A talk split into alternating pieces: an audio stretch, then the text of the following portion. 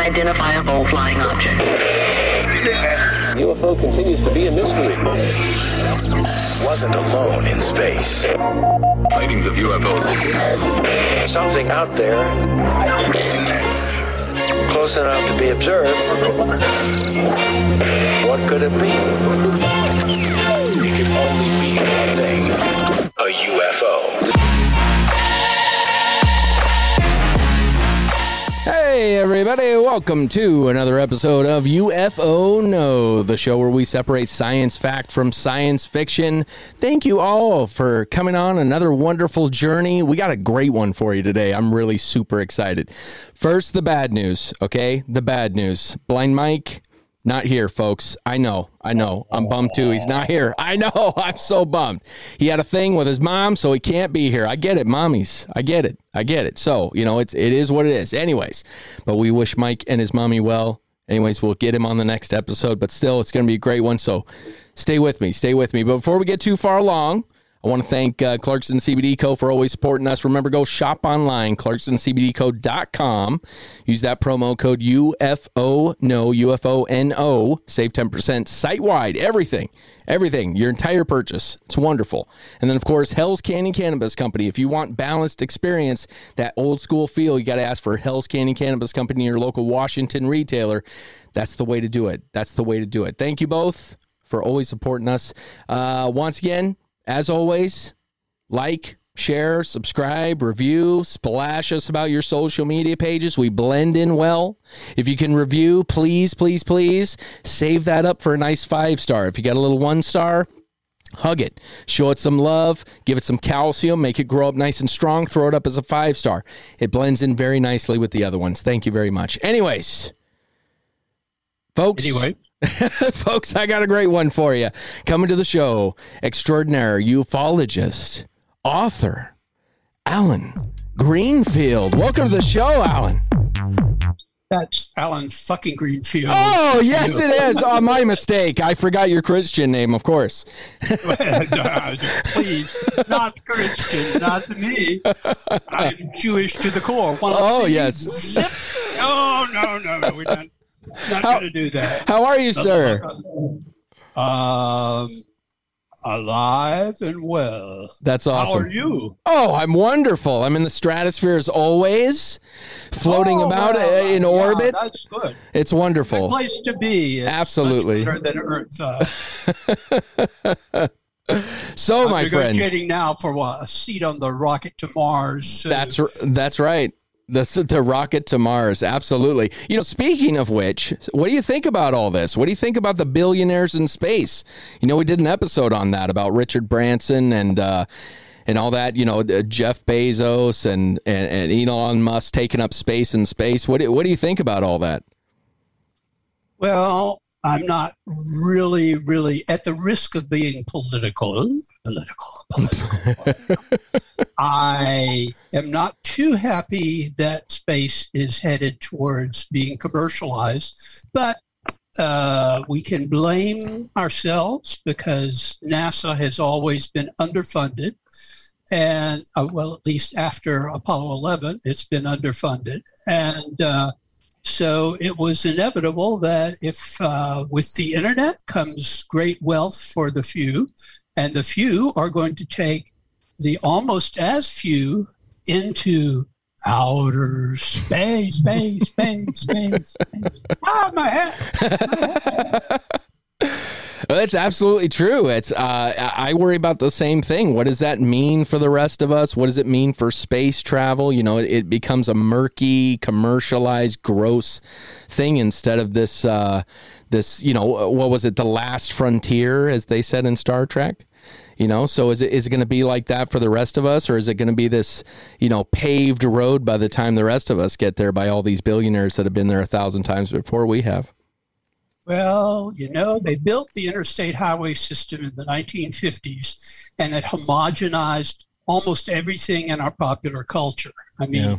there's a Waffle House and a Cracker Barrel on every exit from uh, from let's see from Sarasota, Florida to Detroit, Detroit, Michigan, and I think you have something comparable out there in the western uh, the the left, uh, you know, Yeah. coast. Yep. Well, you know, before we get too far into all billionaires and space and all that, I want to I want to talk about your work, Allen fucking Greenfield. Thank you, thank you very much. Uh, you you have some amazing work out there from the secret cipher of the UFOnauts to the complete cipher of the UFOnauts to Yeah, uh, s- uh, screwed by the aliens. That's one of my favorite titles in literature. Period.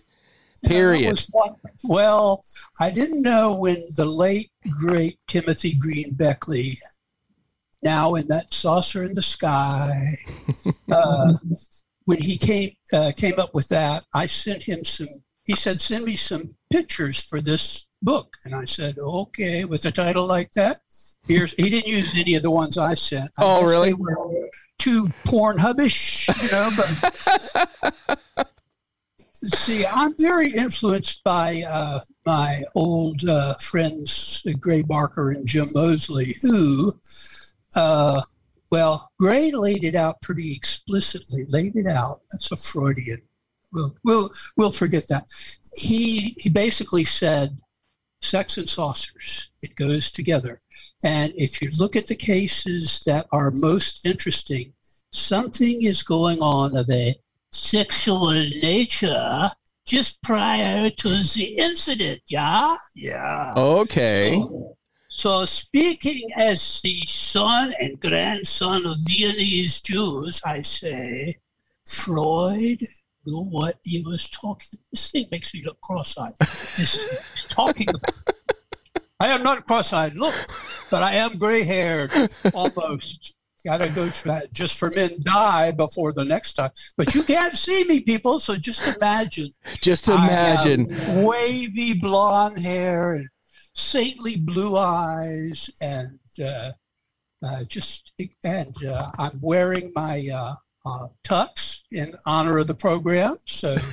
UFOC, Yankee no, UFOC, Yankee no, no, no, no. I'm, I'm regressing here. Let his sultry tones take you away. Yes. Oh, we can't both be drinking at the same time. Oh no, of course not. So, uh, screwed by the aliens. And now- Yes. now you've got a new. Now you got a new one coming out, correct? You got a new book, uh, "The Grail Within." yes, the Grail within is actually very. Notice I shift gears into the very serious mode Yeah. because the Grail within.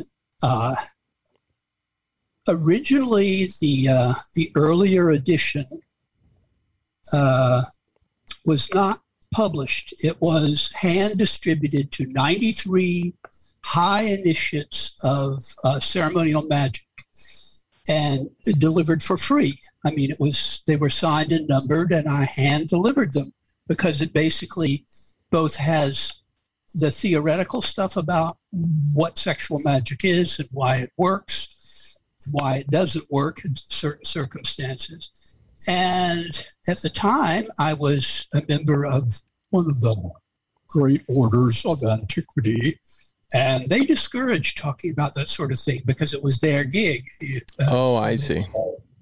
but the second half of the book is unique in that it's me talking about my experiences with great candor. In fact, some people might even identify some of the photographic material in the book, but you'll have to acquire a copy from Amazon or the usual other dealers uh, or from my publisher. Um, And we'll make sure and put links in the show notes so that way people can That get a would be hold. of it. good. Oh yes. Although you know, if they if you put in the Grail within, there is no. It'll go straight to uh, my book because it will.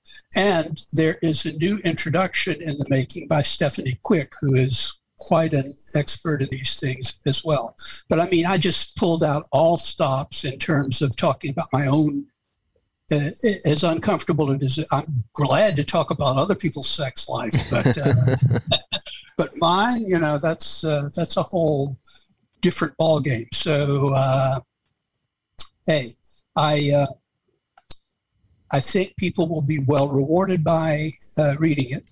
And the complete secret cipher of the UFOnauts is you get two two two things in one because it's Secret Cipher of the UFOnauts in combination with uh, Secret Rituals of the Men in Black. I So by the time you get through with it, you should be an absolute expert in how to predict UFO cases and even how to summon UFO beings.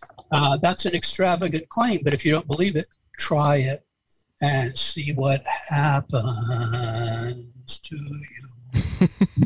So let me Or ask you I this. said on Hellier, don't try this at home. or do. Uh, let me ask you this: uh, what what got you started in this? Like, what was the kickoff? Did, did you just did you just come into this world uh, excited about the paranormal and and and magic, or, or like what sparked you? What what started it for you? Well, I can date it in two different ways. One is my dad was in D.C. and saw, uh, uh, not Destination Moon. That was the first movie I saw, but Mm. um, not the Earth versus Flying Saucers. Earlier, uh,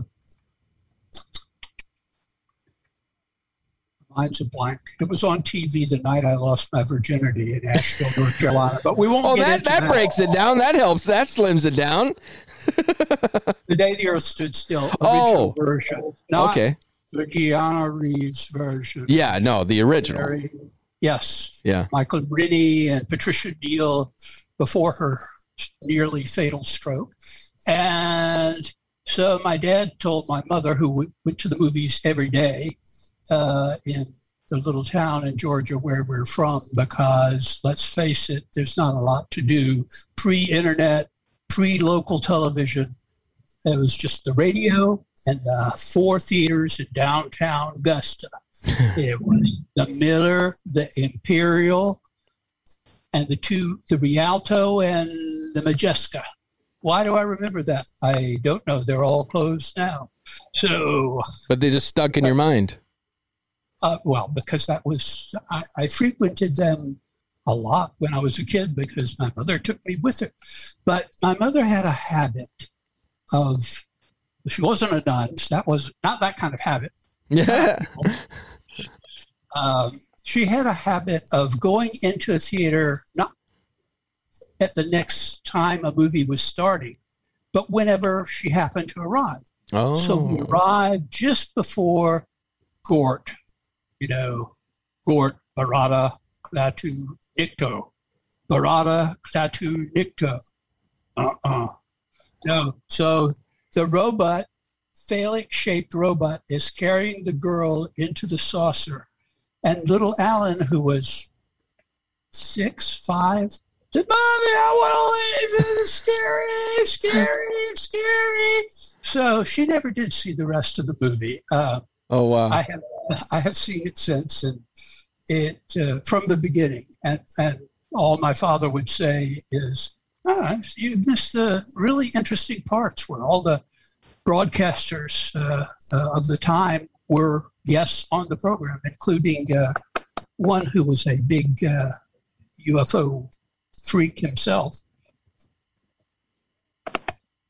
But maybe that's the beginning, although same year, uh, or within a year, there was the July 1952 wave over uh, DC, which Yeah. violated, uh, you know, uh, forbidden airspace, like over the Pentagon and over the White House. And Do you have pretty good memories of? right? Nobody would ever, ever strike the Pentagon. Oh, oh, I'm living in the past. Okay. Would now you know during that time were you old enough to kind of be able to sense the tone around you based on those? Was that a big deal? Was that very widely publicized at the time?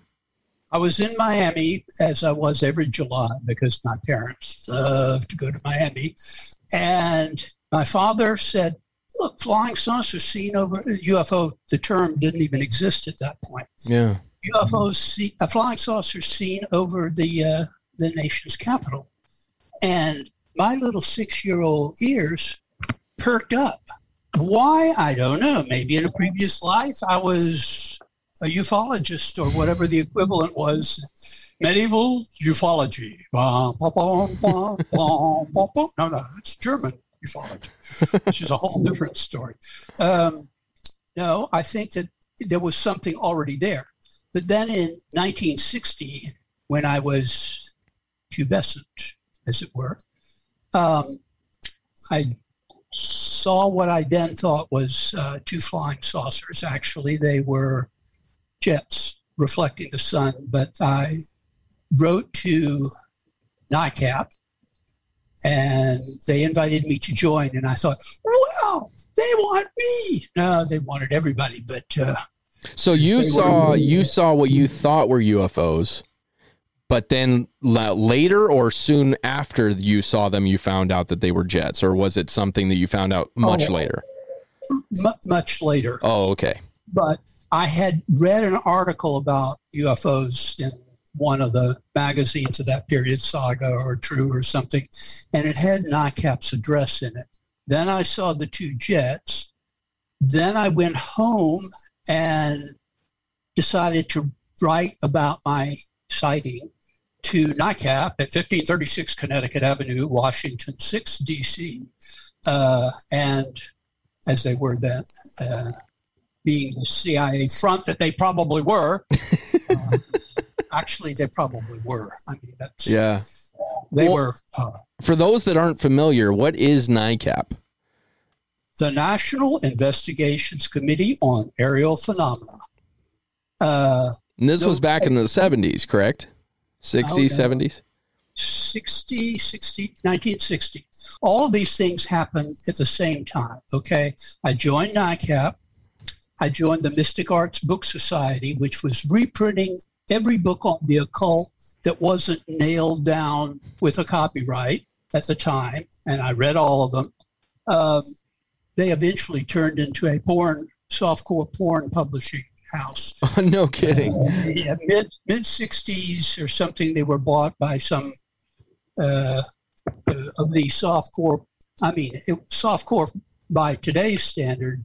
The fact is that people were being sent to prison for the rest of their lives for printing sun-warmed nudes. That was the name of one of the books. But one of the books, back when they were doing occult stuff, was a book about sex magic in the Eastern tantric form uh, by a guy named Garma C.C. Chang, and he had translated some of the Tibetan uh, books on uh, Tantra. And uh, I was fixated on that. At the same time, my interest in ceremonial magic was uh, in its infancy. I was interested in UFOs beyond what NICAP was willing to uh, it's sort of like their rule of thumb was you can see them in the sky, but they can't land and they can't have beings and they can't abduct anybody. And I thought, uh, what do you think of Richard Shaver? Yeah, And I got yeah. From the, the late Richard Hall, who said, "Oh, Will, we don't we don't indulge ourselves." I got that at various points in, in my career. You know, we don't indulge that, and I indulge anything that seems to be a lead as to the what about all of these things. So I see them as cryptozoology, ufology, paranormal research, uh, and a bunch of other things um, are probably different aspects of one phenomenon. And uh, that was something that I didn't realize until fairly late in the 1960s when I began publishing uh, uh, these little newsletters that back in the day, that was all that we had. If we had 300 subscribers, we were big shots. Yeah. Not like the big groups like NICAP, CIA front, and APRO, not a CIA front, uh, which had, or the Midwest UFO Network, which had maybe a thousand people. Woo, a thousand people. And uh, I continued to publish little magazines on various things uh, uh, right up into the 1990s. Um, and then I, I caught on to the fact that the process of going around my parents' dining room table that they never used because they had a breakfast room and uh, collating, stapling, folding, putting in envelopes, sealing the envelopes, taking a stamp, ugh, Yeah. sealing it, taking it down to the government mailbox because you don't want to put it in your own mailbox, and sending them out. And I've got 150 subscribers. But on the early days of the internet, I discovered you reach an endless number of people. Yeah. I mean, literally, you know, you can say, well, if this is out there, it gets so many, you know, hits, whatever. But it really may be out there on the Wayback Machine, if nowhere else, longer than you will be out there. Yeah. Me, you, anybody. And uh, uh, I, got kicked off of Facebook for reasons unknown. I think the machines took over and said I broke the terms of endearment, excuse me, the terms of use or something. Yeah. yeah. And I said, Can I appeal? And about two seconds later, that's why I think it was all machine generated. It said, Your appeal is denied and you are forbidden to be on. So, me and the, the Trump guy, you know, the former human being, uh, almost, uh, uh, are banned from Facebook. So, I went to the nut right half page site, MeWe, which sounds like some version of going to the bathroom. MeWe, Yeah. MeWe. Uh, and I have a page there, and I blog every day, something of interest uh, and whatever seems part of the uh, the authentic tradition, as I call it. Um, I will blog about it. So That's it's awesome. very hard to get. Yeah, but I had five thousand subscribers on Facebook and about almost a thousand followers, whatever that means. I don't have a thousand friends. I mean, I have maybe five friends, you know. So, Yeah. but some of them were exes, and most of them were people that just liked what I had to say. And uh, now I have like six hundred or something. But Well, you're building it back up. Yeah, Yeah. because I blog every day, and Yeah. So what what got you into sex magic then? Because that's kind of a specific thing that you've dropped a couple of times already. So what's what's how'd you get into that aside aside from just uh you know normal sexual curiosity? What got you into uh into sex magic? Oh, oh, well, it's an academic interest. Yeah, oh, okay. Let me get a paper towel here. No, uh, I think that it was a logical progression from the interest in ceremonial magic and interest in the Eastern tantric rites to exposure to the notion of uh, Aleister Crowley's uh, version of the Western sexual magic tradition, although it didn't start with him. I mean, that's started with P.B. Randolph in the 19th century, but uh, Crowley was a bigot, so and, and Randolph was a black man, so Mm, uh, he got written out of the will, as it were I see. uh, uh, not the only one. That in turn led to the Hermetic Brotherhood of Light, which I have some credentials with today in one of its many forms. It certainly isn't linear anymore. Um, to- and that in turn led to uh, Crowley's AA and the other organization that I was a part of for 20 years. And uh, their theme was sexual magic, although really very elusive, except in after parties and after after parties and take home. I see. Take home was a big, you know, So it wasn't in practice in in the normal get-togethers. It was it was It Right. wasn't encoded, but the, the lodge that I was member of, Euless Lodge, we had a lot of uh, off academic gatherings, and they often, because the lodge master, whose name I won't mention, uh, at that time was uh, very into sexual magic and uh, wound up sleeping with everybody's wives. So that was it's okay. Well, hey, all occupational his wife. hazard, right? Occupational hazard, right? Yes, yes, yes. so, um, and I eventually became lodge master. I cleaned it up, and um, that was oh, a long time ago. But I mean, it was after me, the deluge, as uh, the Sun King uh, presciently said, because uh, it went to a well. I don't want to get your program in trouble, but I, Oh, I get my program in trouble, please.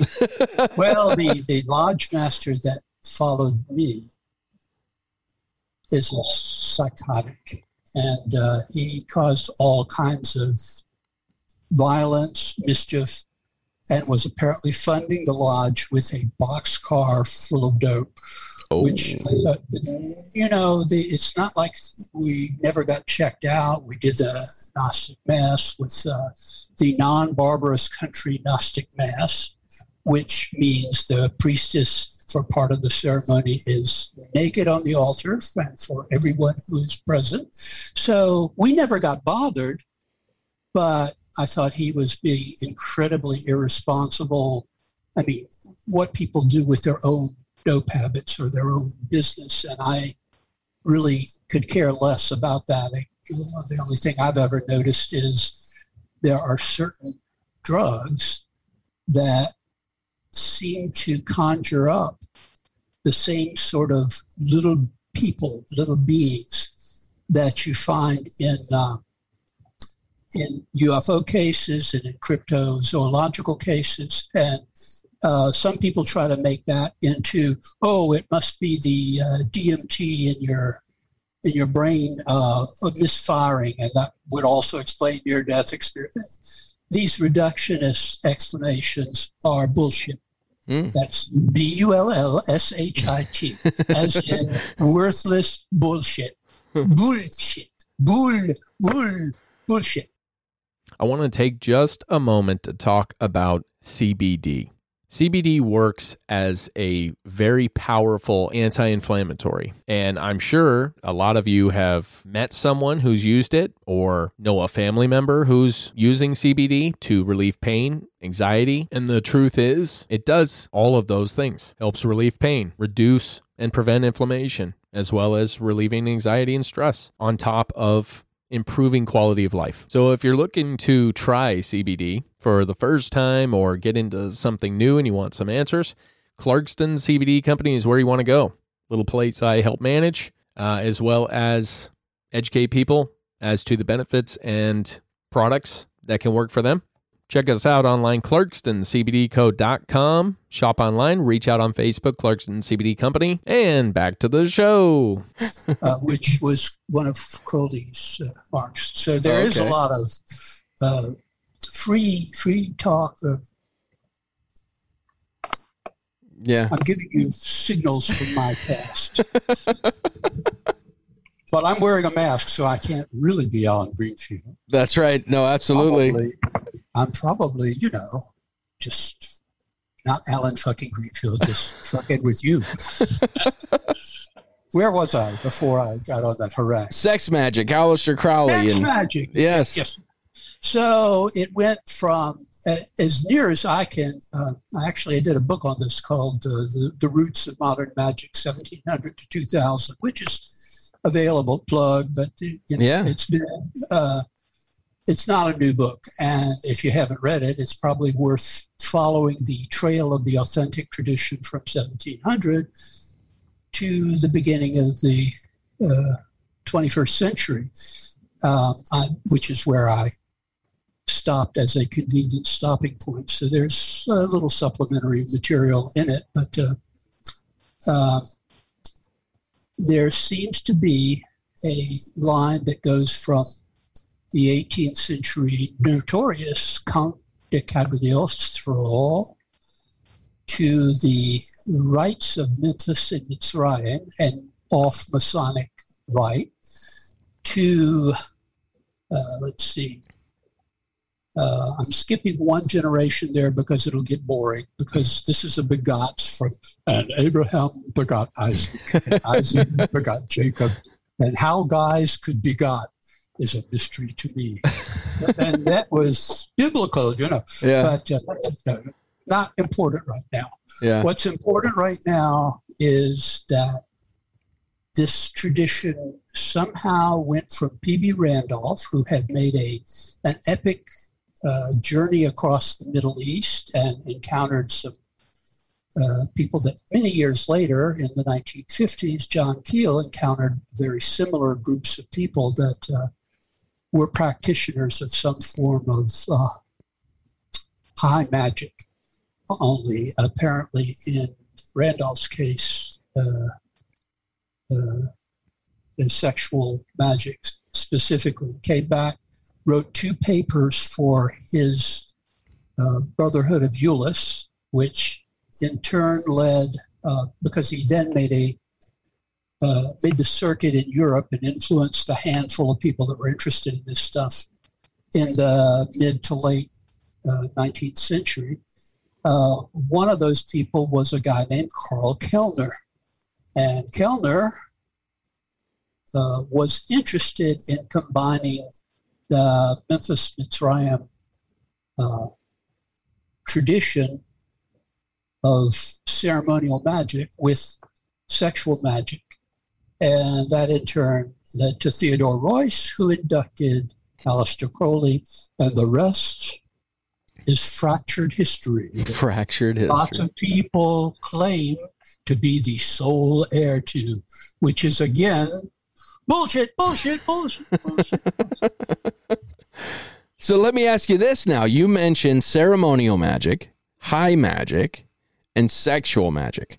So obviously sexual magic is involves sex. But what separates high magic from ceremonial magic from sexual magic? Like what are the biggest differences? Aside from like I said the obvious of fucking. well, it's not always fucking. Oh, okay, okay, okay. Good it to can know. Be, it can be anything from uh, certain masturbatory techniques. So it's to- more about the sexual energy than the actual act. Well, uh, my opinion is that all ceremonial magic has a sexual component, whether it's sublimated or not.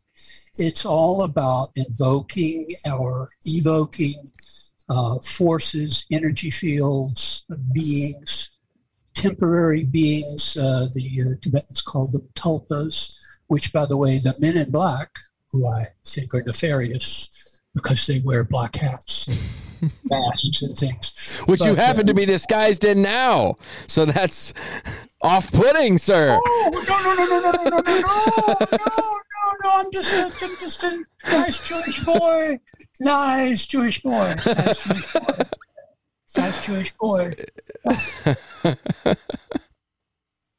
well, in any case, I don't think that that is necessarily everyone, but there there is a movie.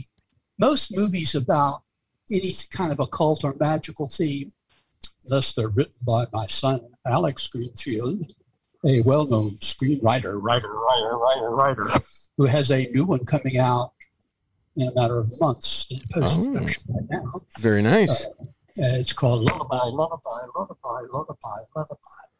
And uh, Is it that many? Is it? Is it say lullaby seven times in the title, or is No, it just? no, is it just one? Oh, okay, okay, My my sort of primitive okay. I just wanted to be sure.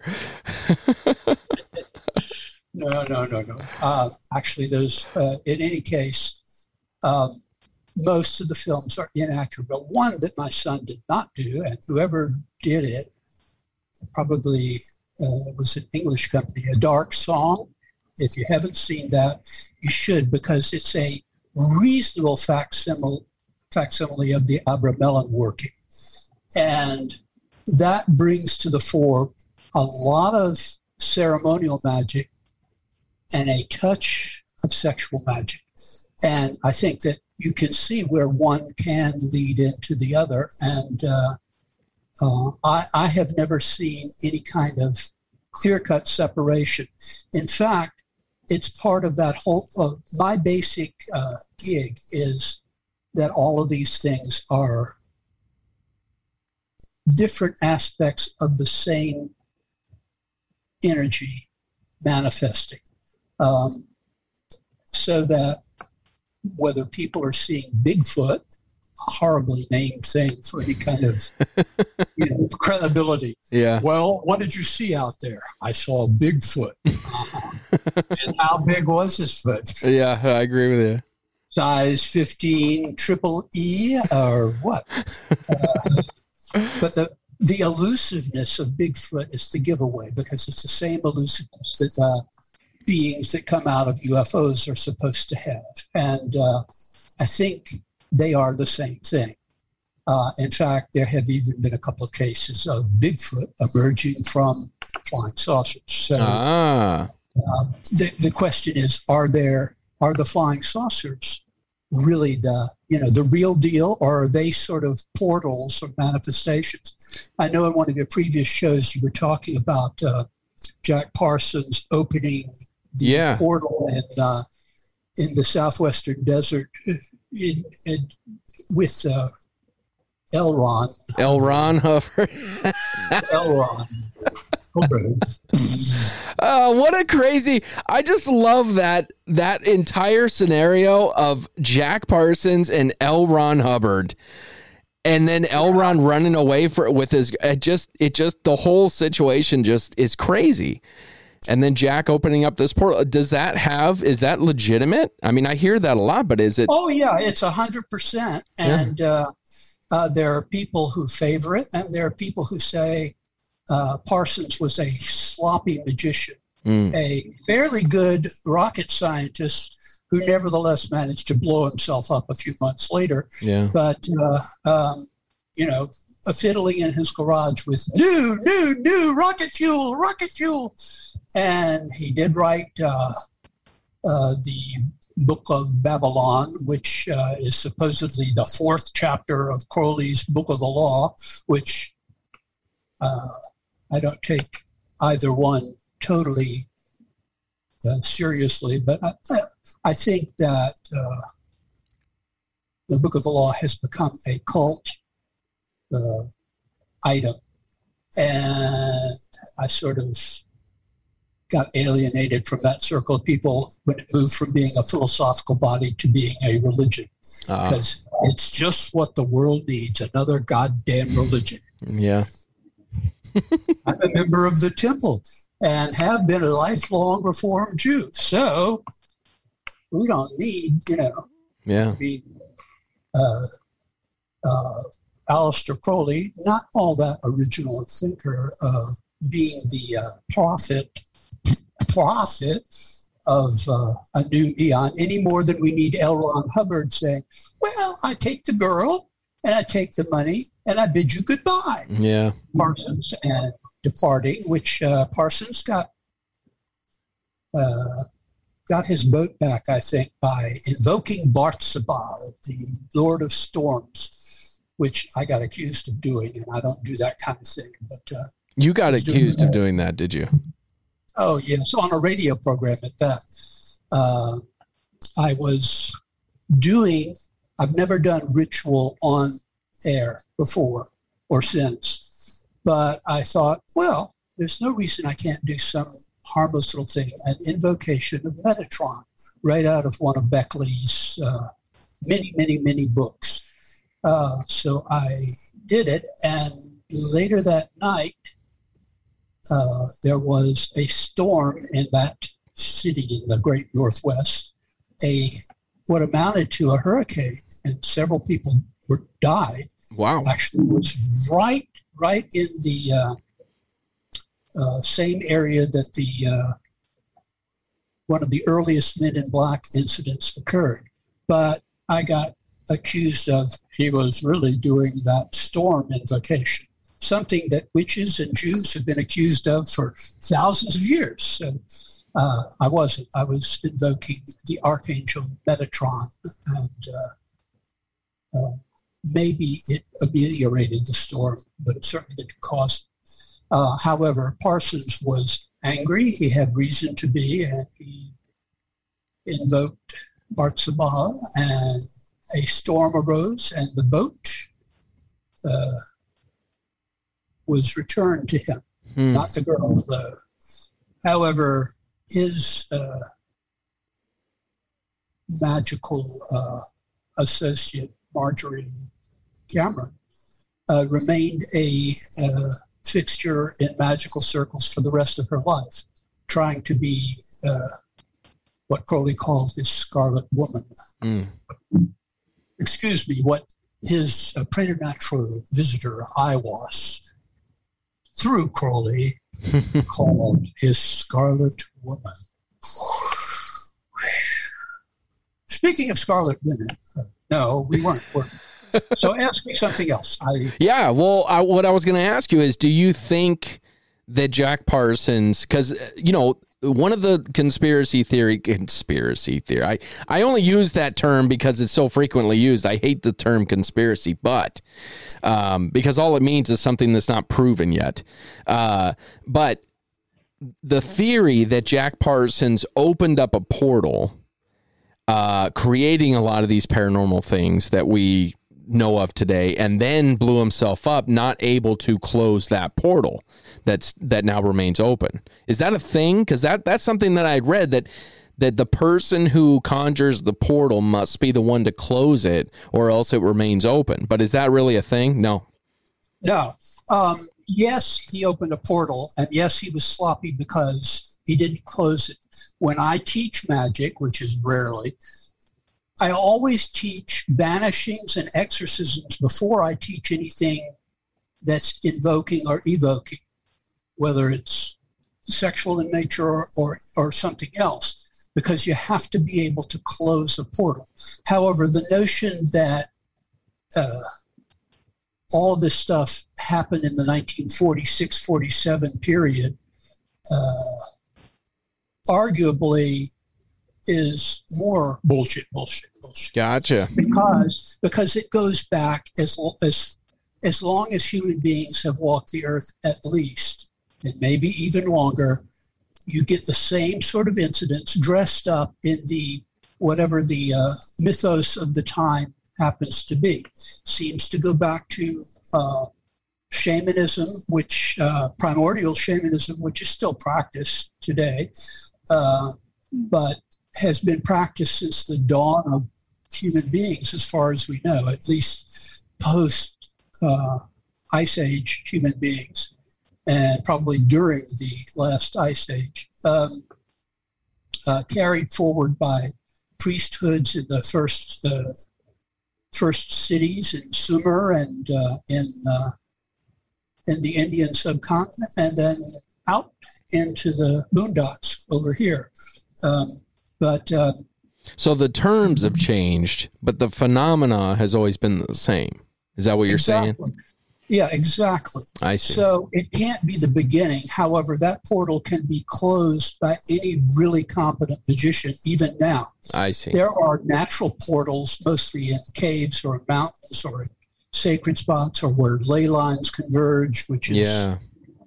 uh, uh, uh, or, or in special locations that, that just seem to be uh, portals between worlds. Yeah, we've talked put it- about stargates before. Yeah. Uh, You know, and the idea that there's these uh, odd relics that are in these mountains, like in uh, you know New Mexico area, things like that, where they they come across these these weird archways that look like they have something that fits into the doorway, but you know, the, obviously there's nothing around at the time, but it looks as though it's some kind of functional portal. I did a uh, an article called uh, Stargate 1946, which was about the very one that you're talking about, uh, that we were talking about with uh, Parsons Hubbard uh, doing mischief out in the desert. But uh, there are lots of others, and what they seem to be, and what I have come to realize in recent years is they open portals to what we used to call other dimensions, but which probably uh, are better characterized uh, with the uh, new physics in uh, the many worlds interpretation. The multiverse. yeah, exactly. Yeah. There, there may be, according to one theory, there's a, a fixed number of alternate uh, universes, although, and another, uh, I think, much more accurate notion is that there are an infinite number of other universes, all of which are right here with me and right there with you and right there with your listeners. So it doesn't take too much to have a matrix type effect where there are glitches in the matrix, as it were. And uh, I mean, I've seen this happen, and I think almost everybody has, and because it's just like you rub your glasses and you say, mm, well, uh, I really need to wear these more often. but I can't because I'm wearing a mask. So That's right. I don't know. Although I can take it off if I just. Ah! it's it pasted on. For Someone those for those of you that glue. for those of you that are listening and wondering what in the fuck is going on, Alan is got a hat and mask on through his video, and it's it's precariously placed on his face and his head, and so it keep it as he moves, it moves. So. It's it's to me it's fascinating the idea. I had a guy on uh, Wajid Hassan. Shout out to Wajid, uh, who is of the spiritual nature, and he was talking about the realms of enlightenment and all that. And so we had. Um, you know, compared that to people that are talking about string theory and the multiverse theory, and how he mentioned 11 realms of enlightenment. And then in the multiverse theory, they're throwing out 11 universes out there 11 11 multiverses um and so it's fascinating that I, i'm kind of along the same lines as you are that how do we know how many there are i mean we might be able to you know, maybe get an inkling that there's 11 right now, but who knows how many there really are. And, like Yeah. you said, they're all here in different spectrums, different, you know, wavelengths that we just can't see and tap into because we're of our limited bodies. but they do glitch in Yeah. now and again, and I think that's that accounts for many cases of uh, ghosts and phantoms and uh, cryptids and uh, and UFO beings and men in black and uh, other other phenomena of the same sort. It also probably accounts for some of the ways that paranormal phenomena manifest. But there are also places that seem to be permanent portals that may, I don't know, they may have been established by other presences, or they may just be spontaneous because of uh, the energies of the earth, telluric energies, or uh, the the prayer of the gnomes, which is part of the repertoire of the Hermetic Brotherhood of Light, and uh, uh, it, it seems to me that those places are likely to have ongoing phenomena of various sorts in and around them. Um, there is a, a fantastic area, oh, I think it's the Mammoth Cave complex that runs all the way through Kentucky and parts of West Virginia. And those Oh, yeah. uh, above ground, those are hotbeds of uh, of phenomena. Uh, Yeah. not one phenomena, but the whole range of phenomena, and that suggests that uh, the two are not unrelated. There's an area called in Kentucky called Hellier. You ever heard of that? Oh, And yeah. there was a documentary done by this uh, trio that went in. They got some fan stuff that people sent them some things, and because they were kind of a paranormal show, and they were like, "Hey, you guys should check this out." And they went in not knowing much, and they did a really great job of just going in and asking questions and doing some very simple tests. And the things that they got, and the evidence that they saw, and the testimonials that they received from individuals, and the amount of synchronicities that were taking place during that time of people that were just popping up in their path that had had everything to do with this, and they weren't even really looking that hard. They had just enough to go on to kind of poke at this subject, and then by the time they were done, they were fully involved. There were people that were sending them these cryptic messages, and it it just spiraled into this crazy thing. And so their biggest thing that they found is this these cave systems that are are spread out so far and they showed this map that shows all these disappearances and these paranormal activities and it almost lines up perfectly with this gigantic cave system that goes through the entire US. It's amazing. Um, actually, if you, uh, uh, I had some influence on their quest. Uh, apparently, they started out reading uh, Secret Cipher, of the UFOnauts, and uh, wanted to find uh, Terry, who is long, long gone from my life, and I don't know. Uh, so they uh, were chasing him and Indrid Cold. And, Yeah. So you're Uh, familiar with it. Oh, I was in it. Oh, that's amazing. I that's right. It's been so long. Uh, It's crazy. Season two, episode eight, maybe. I That's think. awesome. That is Uh, awesome. there- was after the program, I said something to them about, you know, you need to take these balloons more seriously, or it's going to be a barrier in your path. And you know, they were very polite, and they bought me lunch, paid for for autographed copies of my books, all that sort of BS. And I didn't really want them to pay for it. I s- they said, "What do you want for these?" I said, "Oh, one hundred fifty-six dollars." It showed up on my PayPal. I didn't really think, you know, that Yeah. it was. I don't do these things for money. I mean, the books are sold for money, but not Yeah. a single copy. That's, uh, you know. And they had a, a, a copy of the original IllumiNet press edition of uh, Wow. Secret Cipher, which, like, IllumiNet got probably closed down by the the forces of evil that are among us. Uh, several people that I knew died young as a result of that, and they were they gave me my start as an author, moving from being a writer of mimeograph publications to being a book, legitimate book author.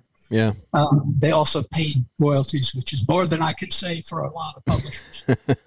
uh, uh, they say they promise you the world, but they give you they give you a lawsuit if you can run them down. Yeah. You can't; they disappear. Over promise and under deliver. That's a that's a big uh it's a big game. Yep. Only Beckley was really honest about that in his time. He would give you copies of, of the book to sell, but he wouldn't give you money. So Uh you know, I mean, uh, I am poor. so I don't take money for healing work or magical work or UFO stuff or interviews or any of that. Yeah. But if somebody sends me money, I don't say, no, no, no, I'm ethereal and a man of great wealth and fame. Oops, That's the devil. Okay. So, no, I, I did a long interview with them, uh, of which a substantial portion appeared in, in the second season of their program. Uh, I have raved about it and said it's the first, you know, there's so many things like the History Channel, the Discovery Channel, the when they ran out of World War II stock footage, they started doing these programs, UFO hunters, Yeah. Sasquatch hunters, hunter hunters, whatever, and uh, they're uh, very distorted. Of course, they they go for the ye old extraterrestrial hypothesis, ETH. the low hanging fruit, as it were. Yeah, and I mean that's the low-hanging fruit. Well said. And and uh, uh, the uh, the Newkirks and uh, their associates, uh, they showed it the way it really is.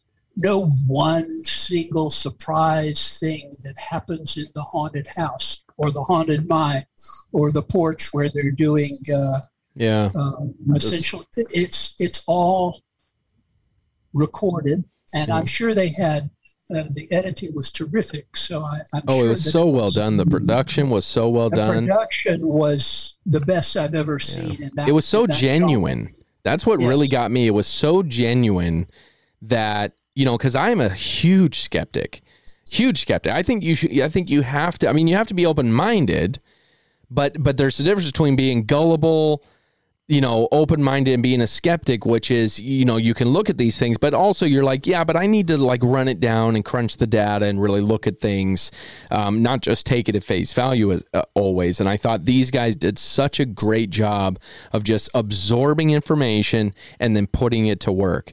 Um, and not trying to dilute it, not trying to change it into what they Yeah, I believe. don't I don't like the term skeptic because it's been pre- Well, you're right. No, you're absolutely right. It's it's usually for naysayers, but I just mean as far as I like to look at something and decide for myself if it's true or not, as opposed to just taking anybody's word for it. Absolutely. Yeah. And uh, I have tried to preach that uh, chorus to uh, all of these different areas. Uh, I mean, the uh, parapsychologists, the formal academic parapsychologists, uh, really do some experimentation. What they have is a problem going from field data, which is elusive by definition, to uh, to laboratory results, which are, well, they can be tampered with, but Yeah.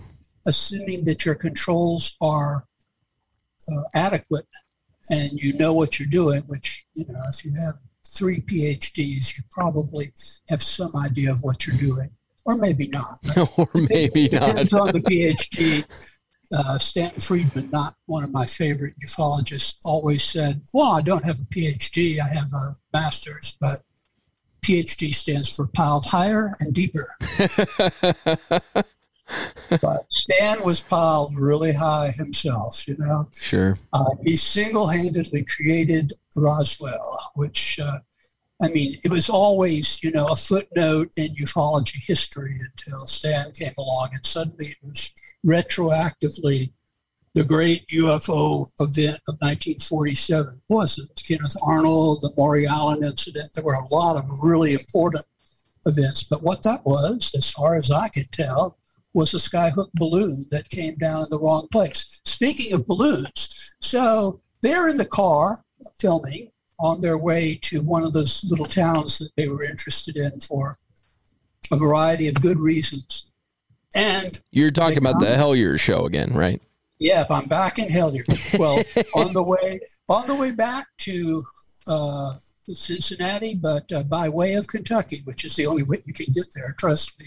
I used to go to the UFO conventions in Cleveland, Ohio, and you had to go through Kentucky. So I, I have once in a while spend a night in historic Kentucky towns with a lot of bugs in the hotel. And, I mean, a lot of bugs. I bet. I bet. I spent the night in historic Hopkinsville, where the original Goblin case was. Oh wow. And I had goblins in my room. I woke up and I said to my then wife, uh, "Can we go now? Uh, it's three in the morning. What are you talking about?" I said, "Look on the walls," and it was just covered in every kind of insect you can find. So Whoa. Whoa, yeah. So she didn't want to leave, so I put a pillow over my face, went back to sleep. Stronger man than I, Never- sir. Stronger man than I. I would have been the fuck out. Yeah, well, you don't know my ex like I know my. well, that is true. That is true. Uh-oh. What was that? Uh, the men in black saying something about switching microphones. Can you still hear me? Yeah, yeah, yeah. Yep. You're fine. I don't know what I don't know what happened there. You're Your just default microphone has changed to microphone coextant USB audio and will now be used. that's fine. that I can hear you perfectly. perfectly fine still. I don't know what happened, but it's good. I'm singing in the rain. da, da, da, da, da, da. And I'm not doing the uh, uh, Clockwork Orange version of that. Although,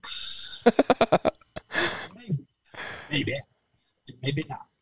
Uh, so, oh gosh, we've gone on so many side paths. I know, I know. Well, what we were talking about is we were talking about the Hellier stuff and how that tied into the. Originally, we got started with the, you know, the cave disappearances and all that. Oh, yeah. so I needled them with just a phrase that I use as kind of a standard thing, saying you may have obstacle an obstacle in your path if you don't follow the synchronicities, which now they I understand from their Twitter feed they follow the synchronicities. I don't know whether that was my influence or not. So they're in the car and the, the their film is running and their Greenfield really was annoying with that uh, path. You know, he kept talking about those balloons. I mean, the balloons because I said uh, you get happy birthday balloons out the boondocks twice. Maybe something, especially since you were at the wrong location. Uh, maybe there was something to be said for the notion of synchronicity after all. And they come upon a tree across the road and have to stop because the tree is completely across the road. By this time, they're in Kentucky, and I would have had to have a Learjet ready and waiting for them to drop me. And uh, I wasn't. I don't.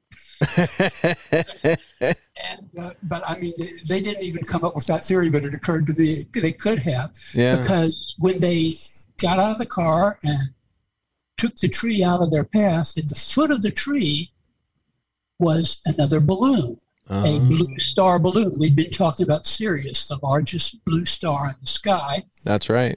Yeah, and unknown to them at the time, maybe now, I don't know. I haven't you know made a big point of it, but because I, I really respect their work. Um, my publisher at that time was Blue Star Press in uh, Sacramento, and uh, uh, so it, it was really weird. Yeah. I think they got they got the point there.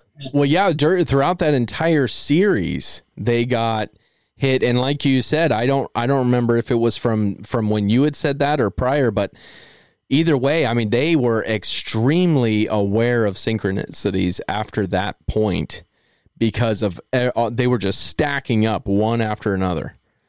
It, it Well, just I them what I do, which is follow the synchronicities, and you will find lots and lots of weird stuff. And somewhere along the way, you may get some sense of what this is all about. That has been my experience, and I, they are a generation younger than me, and I think uh, if they persist and don't freak out, they will be uh, very, very important in the future. As indeed, if you have this kind of program, it will be UFO, yes. UFO, no. Indeed. So what? So what? So what got you switched from your from all your secret cipher stuff to the Holy Grail? What what led to that transformation in material, or is it still connected? It's connected. Oh, okay. In the, um, if you've ever been to a high church mass or a Gnostic mass, I have the, not. uh, the supreme moment is actually magical, although I think the Roman Catholic Church would deny that, and the Baptist Church doesn't do that. You have a cup of wine and a host, a piece of bread, or and the priest holds the bread above the cup, and at the point of contact, it becomes the body and blood of Jesus Christ, according to you know their Yeah. religious tradition. Uh, there is something in the Gnostic Mass which is very equivalent to that, but it's more obvious in that it's done by the priest and the naked priestess holding a cup and the lance. The lance goes into the cup. Do I have to really uh, fully here? A train goes into a tub. George Carlin put it. You don't have to be Fellini to figure that one out. The limo pulls into the garage. Yes, yes, yes. the Washington Monument, the father of his country. So there's insertion, is what you're saying. There's insertion, yes, indeed. And that causes transubstantiation, which I think is true. Uh, whether it's the body and blood of Jesus Christ, the body and blood of God, or just emblematic of what sexual magic seeks to accomplish. The, It's consuming something or it's taking something in, right? right. Yeah. And then in turn, the magic is spread amongst those who commune Yeah. with the host and the wine. Well, and that's something that all these things have in common. It's a conversion of energy. It's it's taking your belief and converting that into external power or taking a community's belief and turning that into energy to to conjure something, yeah? Yeah, absolutely. Yeah. And I- I mean, that's not a complete Yeah. theory, but that definitely is a major part of uh, what is observed with all of these phenomena. Uh, Gray Barker, in his book The Silver Bridge, which I wrote the introduction to, the original introduction and then the newer introduction, which because I was very young and stupid when I wrote the original introduction, and I felt, you know, I owed it to Gray's memory to do a new introduction when the current edition came out. Um, in the Silver Bridge, he makes the point that people have a certain kind of repressed sexual energy involved in sightings of Mothman, sightings of UFOs, of the men in black coming to their homes, uh, all of that, uh, which is wrongly attributed to Gray's uh, penchant for hoaxing poor John Keel by calling it Mr. Keel. This is Indrid Cold. He did that to me once during a citywide skywalk Really? Yeah, yeah, yeah. But I, I, I recorded it and later was told either by him or by his uh, pal Jim Moseley that uh, it was Gray. And we were talking about Keel being more gullible than uh, than many because I may have been sort of responsible for him being in West Virginia when he when he was. Uh, Jim Moseley had met him, and he kept saying, "This is in the days when long distance calls were little fortification."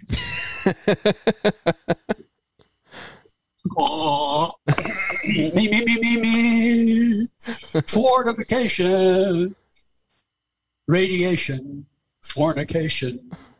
Every New Year's Eve, I went to New York. So all that fall, Moseley was calling me long distance. Uh, and he was a wealthy guy, but uh, he was, I mean, we were doing hours on the phone. He was raving about this new guy, John Keel, who was just spellbinding in his approach. So uh, he said, at your party on New Year's Eve at the New York Hilton above Times Square, where we don't have to mingle with the, uh, the pre-COVID crowds, um, that uh, you can read it. And he was right. I mean, Jim was often not impressed with things because he had, he knew everybody in the New York, New Jersey uh, crazy stuff scene. Yeah. But Keel was of a different order. However, Keel made his career before UFOs doing um, doing pieces for magazines, uh, the men's magazines, the late 50s, early 60s, like Saga and True and Argus. And they had a certain particular flavor to them. Uh, it was a slightly sensational, but not not Weekly World News sensational. Just sort of, I found the Island of Lost Women would be a typical name for an article. I know. Yeah. I read these magazines. they did not have centerfolds, but I met, read those. Yeah. Yeah. Every time I forward, I hear a squeak, which is probably my headphones. Yeah, it does a little. It does a little shift, but otherwise it's fine. So it's it's It goes from one microphone to the other because I've got uh, with the God helmet and other stuff. I have like this spaghetti maze of wires, I bet. and one of them leads to my headphones. yeah. But apparently, if I move, uh, Well, you come through perfectly fine either way, whichever microphone it switches through. I'm not talking, but so I invited Keel to come to Atlanta and give a lecture, what turned out to be the last in a series of lectures in November 1966. I had it on reel to reel tape, but uh, where I went to school, uh, graduate school in Tucson, I had to uh, depart the state uh, rather quickly with my son uh, Oh. because my attorney said, Get thee across the state line. And I said, Uh huh. I wrote my mother and I said, uh, Wire me some money. And we got on a Greyhound and spent three days and nights in living hell on a Greyhound bus. Wow. It was a portrait of America. I can imagine. By things like Mr. Rump. Uh, Rump, Rump, wasn't that his name? Yes, something like that. uh, has such a big following because what what me and my uh, son, now a well-known screenwriter, but then a little kid, traumatized by uh, I don't know if it was the bus ride or whatever was going on in Tucson. Okay. Everything's fine. So Keel is in Atlanta in November of 1966, and he we flew him down, or rather, my dad flew him down.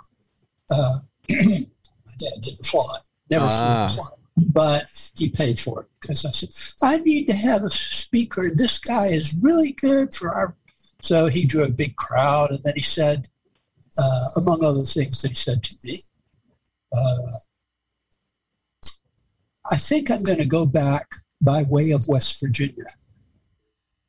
And I believe that was his initial involvement with the Mothman. I mean, he probably read a little bit about it, but that gave him, that put him in Gray Barker territory because Gray lived in Clarksburg, West Virginia, pretty much most of his life.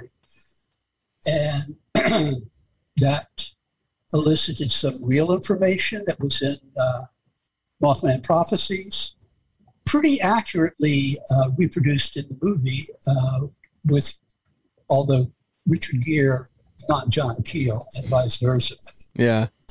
Keel was, uh, as one of my correspondents during that period, now a much more famous ufologist, Jerry Clark, said to me, uh, if anybody in this field is one of them, it's Keel. Oh, really? Very strange guy. Yeah, I took him to lunch in the, one of the downtown restaurants, at the top of one of the buildings. I think it was the Regency. It was down one of the taller buildings in Atlanta.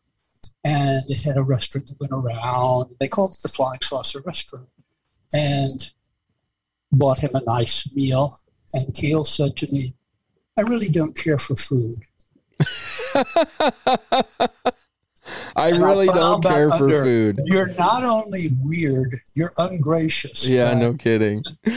That's hilarious. on the phone as we rotated around uh, what was then a good view of Atlanta. Of course, the buildings have eclipsed that. So he goes to West Virginia, and it's grist for Gray Barker's mill. I don't know who told him, I didn't.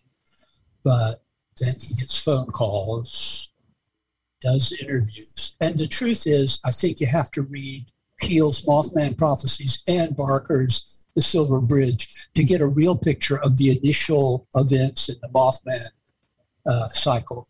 I mean, it's ongoing. It's been Yeah. around Chicago. It's been uh, specifically around O'Hare Airport. It's been a lot of stuff going on um, uh, in recent years, but uh, uh, maybe his trip to Georgia and deciding to drive back rather than take the airfare that we had uh, gotten him. Maybe that was uh, the thing that initially got him involved there. I've never mentioned that on a program before. So, exclusive, exclusive. John Keel was me. No, no, was my invention. Yes. You know that whole series, that uh, the Mothman uh, sightings, all that stuff, the the time period, the the area. There were so many, you know, talking about synchronicities. There were so many things that were connected in that time in that area. Um, it's incredible. You mentioned O'Hare. You know, O'Hare has some amazing sighting stories. Amazing. The O'Hare Airport sighting, for instance, lots of people saw that. Um, which, for those that aren't familiar, I believe it's the one where a UFO actually came and didn't it? It didn't land. It hovered over the tarmac. Correct. And what? Uh, at least a, a hundred people, if not a thousand people, saw it. There was a lot of people It there. wasn't a thousand, but it included a lot of uh, people who were. I don't consider cops the expert witnesses. that Some Yeah. people do, but, but air traffic controllers had better be Yeah. good witnesses. Yeah, no kidding. You better hope they are. including me and you, maybe uh, not flying into O'Hare, you know, or anywhere else for that matter. Yeah, yeah, COVID is the least of our problems if the air traffic controllers are stoned out of their minds. hey, I see objects in the sky. You know, they, yeah. Uh, they have to pee in a cup every day. I think. Um, you never know. Yeah, you never know. Golden seal. That's no, right. no. Shut up, Allen. Shut up. Keep it in your hand. Okay. So, um, I think Keel was gullible in the sense that his narrative skills were great, but his tendency to what you were talking about, that not be skeptical and leap to things that made it into the movie. You know, the phone calls that Richard Gere gets, that's all Gray Barker. Doesn't mean that the events uh, uh, that are described by ordinary people are not real events. In fact, the initial one, as Gray is the only one other than me, I was influenced by him, pointed out you have two couples that go to the deserted TNT area, so called, uh, in uh, Parker's, is it Parkersburg? Yeah. Um, and that was a makeout spot. So presumably the the untold part of the story, which if you go to YouTube and go to uh, my take three of my Gray Barker interview tape, he interviewed uh, the, the four witnesses to that initial case, and fortunately recorded it, and I found it on an old cassette and transferred it. Uh, so it's uh, you can hear that interview. They don't mention anything about what they were doing, but two couples in this deserted area uh, necking or petting or, or Somebody's getting pregnant. Eh, somebody's getting pregnant. And I think, uh, and then they see Mothman and they're terrified. And and in later incidents, uh, there are more subliminal sexual aspects, but basically, when erotic energy is there, it attracts. In medieval times, they said succubi and incubi, demons, because it was all bad. Because so you know, th- there is there is the deal. I guess you could say that if sexual energy attracts Mothman, then probably attracts other cryptids. And if it attracts UFO type phenomena, after all, Mothman could fly, can fly, does fly, and may be identical with the Thunderbird of, uh, of uh, Native American uh, lore. Um, that seems to be a good clue to what this energy involves. What I tried to do with the complete secret cipher of the UFOnauts, here it is. here it is. Here's to you. Hey, cheers. Should have used a lemon, not a lime. what I was going to say sunny. Buy bonds where you work. Um,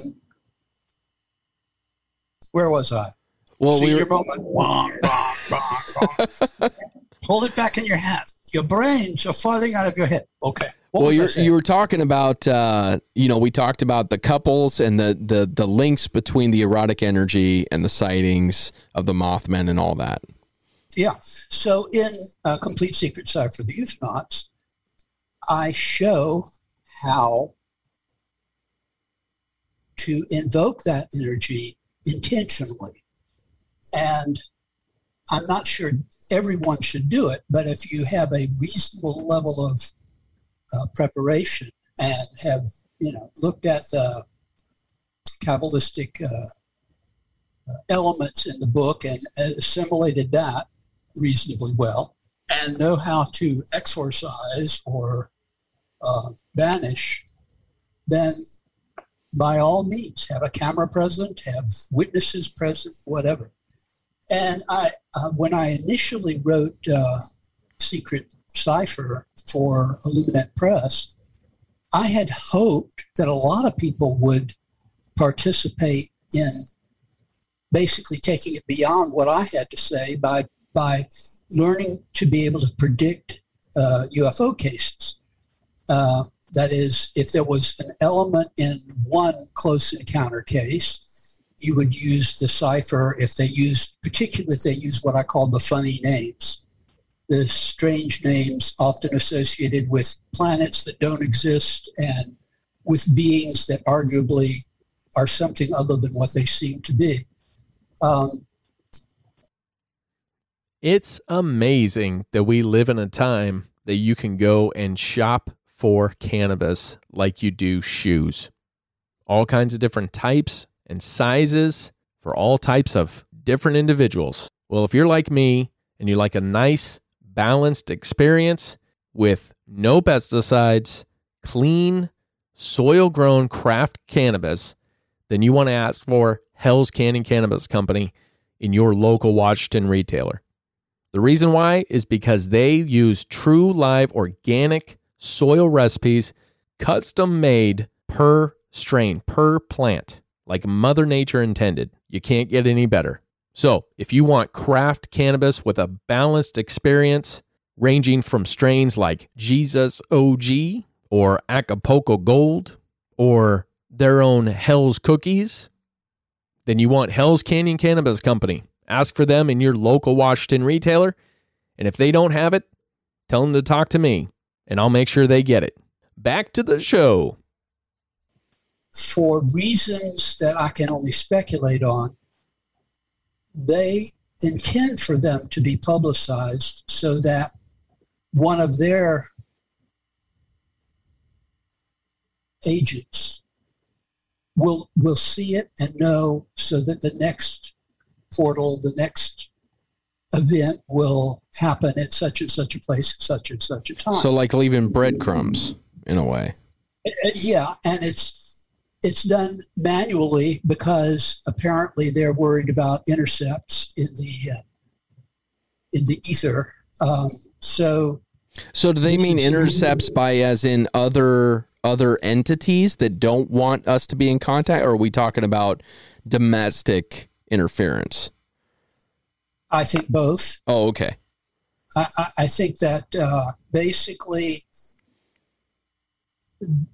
they they it them whatever they had certain places and times which if they were predicted uh, would probably draw the attention of people or things that they don't want to draw the attention of. Indrid Cold uh, purportedly said to Woody Derenberger, uh, "We come from a country much weaker than your own." Hmm. I don't know exactly what that means, but it does imply that uh, they have their vulnerabilities. And as it turns out, Indrid Cold, uh, if you believe Derenberger and his daughter now, who is pretty elderly herself, um, has been in touch with Kolb and his family ever since. uh, up until very recently, and still in touch with uh, the family. I don't know what to make of that, but I think you may be dealing with somebody who is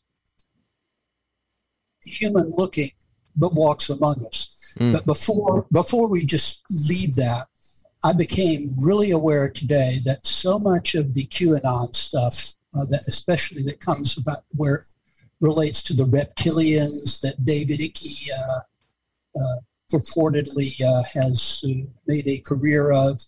Um, that's an old anti-Semitic trope that is out there, and basically, if you substitute the word reptilian for Jew, you're going to get the same stories that you had in Nazi Germany, before that in, uh, in, in Tsarist Russia, uh, protocols of the Elders of Zion, because the head of the conspiracy is supposed to be the Rothschild family, which is a wealthy family that made good in, in Europe and uh, uh, therefore must be in a, there's that word, conspiracy to rule the world. Yeah. One time, uh, the late Jim Wasserman and I were identified in a book by a friend of mine, now, not then, uh, as the head of the conspiracy to rule the world. The head of the conspiracy to rule the world. That's quite the title. Yes, well, the name of the book was Blood on the Altar. Oh wow. Uh, and uh, I wrote to the author and said, uh, I don't know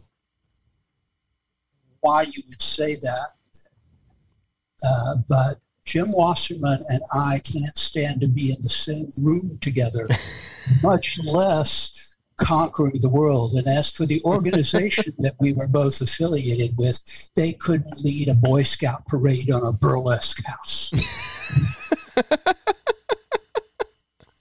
These people are marginal, not really competent, all the way up to the supreme leaders. And, uh, you know, there's some decent people involved in that. I think I may have been one. Uh, but they often get out after a certain amount of time or are thrown out, as Facebook and I had that parting of the ways. uh, um, they are hardly part of some meaningful conspiracy. And uh, the only thing I could think of is that we both had Jewish names. And Mm. uh, that doesn't mean we got along or we're on the same page or anything else. In fact, when I heard that he had passed on a few months ago, I said, I'm so sorry to hear it. He was a true human. May he rest in peace. Peace. Peace. Peace, man. so uh, after that, uh, the same guy was good enough to say some really nice things to me in his subsequent book on basically on secret societies. A very thorough book that predicts that the free illuminism that I advocate, which has no leaders or fees or uh, compulsory rituals or anything like that, uh, probably is the wave of the future because it's internet friendly. Mm. I'm paraphrasing his approach, but I think that was showing him to be he, man, he manned up, you know, Yeah. more than say for certain governors and other embarrassments to society. Amen, brother. Hallelujah. What do you think about these people since you're talking about, you know, the energy that's put out that communicates with these, you know, whether it be cryptic, whether it be, um, you know, or cryptid, I'm sorry, or whatever it might be. Uh, what do you think about these people that are claiming to be the gateways? So I I I mention someone specifically quite often on the show, which is Dr. Steven Greer. Uh, the reason being is because he charges people a significant amount of money to take them out and conjure quote unquote big air quotes um, alien ex- or UFO experiences. There are numerous um, odd things that occur, as in they don't allow videotaping of any kind from outside cameras. They don't, you know, there's been planes that have flown out to exact areas uh, and back during the same timeline of these. But what do you what do you think of these people that uh, do you think it's possible that there are people out there that do have this power and that are truly trying to uh, disclose the existence of aliens and how to get a hold of them, um, and are simply trying to fund this movement through these ways, or do you think this there's something more nefarious going on in there? I think there's something more, more nefarious going on, but I do think that there are, uh, of all the areas that I deal with, the one that I have the, well, there are two that I have the least regard for. One is physical mediumship, and the other is uh, uh, trance channeling because some trance channel material uh, has the same funny names with the same decoding things that I have in uh, Complete Secret Cipher. Um, uh, like Ashtar is a great example. There's one called Ashtar Command, and they're constantly churning out these messages that uh, uh, Ashtar was in medieval thinking a demon who migrated to the Americas and became a fallen angel, according to the lore of the former Ashtar, who um,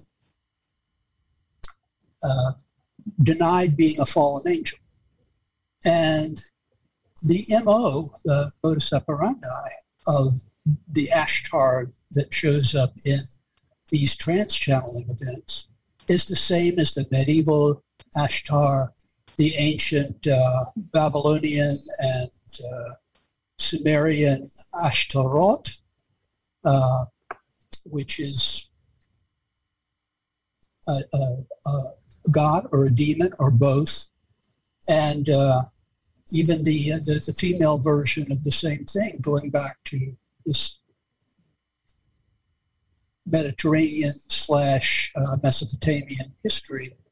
Uh, Ashira, variations of, of, words, especially languages, uh, as in the, the Semitic languages that don't have uh, vowels written. You have to allow for Ashtar, Ashtaroth, uh, basically are the same word in masculine or feminine form. And uh, you really have to know which is intended. You just have to know from your life experience. So, um, long winded way of saying, I think that some of these events are uh, legitimate in things like the uh, the trance channeling of Mark Probert going back to the 1940s, which, as far as I know, was never charged anything. It was all under the auspices of the totally legitimate uh, Borderland Sciences Research Associates um, uh, under its first uh, director, uh, Meade Layne, who plays a big role in my book in that uh, he, uh, he was both interested in magic, real magic, and interested in uh, uh, UFO, or before the term flying saucer even. Uh, he uh, got this uh, group of talented mediums together who were not talking to the dead, which is a little refreshing, but talking to other beings. Well, I mean, you know, you can talk to the dead, but it's sort of a one way, and the long distance charge is ridiculous. but uh, um, I, I, have uh, confidence in the work of BSRA. Uh, they're still around, so you can get access to that material and judge for yourself. I also had close contact uh, uh, with uh, the Light Lines Associates in Kentucky. And they had the redeeming virtue that they made no claims for the trans-channel material that they had. Um, uh, Carla Rueckert was uh, the uh, primary mover of that organization, and uh, um, Don Elkins, who was an Eastern Airlines pilot, uh, was their principal channeler. I'm pretty sure Eastern didn't know about it, or maybe that's why they're not around. but um, they they came to my home many years ago and did a session there. I don't think they ever charged a penny for anything. Again, they got out some books. The Yeah. books are for sale because you can't get it published if you don't, uh, you know, have a price on it. And uh, I don't know if they published the, the raw material uh, same time as the Seth material. I give some credence to that. But people who charge a mint, they're too much like Est and Scientology and all of that nonsense Yeah.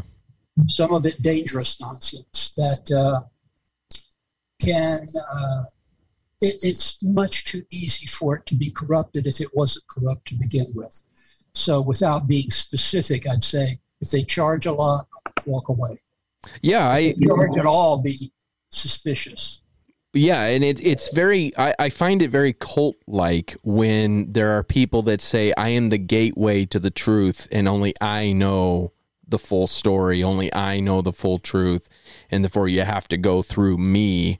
And by the way, I need your credit card number. You know, in order to. Oh, and Pete did that Yeah. and they were sincere apparently right up until they all committed suicide uh, i caution anybody stay away from these things are cults i think there's a tendency for all of these uh, borderland organizations if they are hierarchical and by definition if there's somebody who is the truth the light and the way to paraphrase some book or other i forget what. Um, It rings a bell. walk away Yeah. because the probability is that they're out for your wallet or out for your heart or out for your soul. And in any of those cases, uh, discretion is the better part of valor. Walk Yeah. away. I've always enjoyed. my books? My books are different. That's right. Well, that's because you're giving the info, you know, and like you'd said, I mean, these guys, they they have movies, they have documentaries, they have books. You know, they're putting things out, like you said, you know, in the normal ways of being able to fund a movement. But then on top of that, they're also taking individuals and telling them, "We will give you this experience, but it's going to cost you three to five thousand dollars to do so." Um, you know, and I like people like yourself who you put the message out there and you say, look, here's the knowledge that I have. Now take it and apply it to your life. If if you would like, here's here's what to know, here's what to do, here's what I know, here's what I've done. Um, and it comes with with, you know, a, a positive message, uh, imp- self improvement, attachment to something bigger than yourself. You know, it's I, I I love that. I love that aspect, and it's nothing like um, I can't give you anything without a membership. You know, it's that that type of thing, and so that's why I've always enjoyed. Um, you know, people like yourself's work because you put it out there, and it's uh, that's what I believe is the true disclosure movement. You know, right now they're talking about this disclosure movement, and I say there have been people for a lot longer than these guys been talking about this stuff and doing it the right way for a long time. What what makes them the disclosure movement as opposed to everybody else that came before?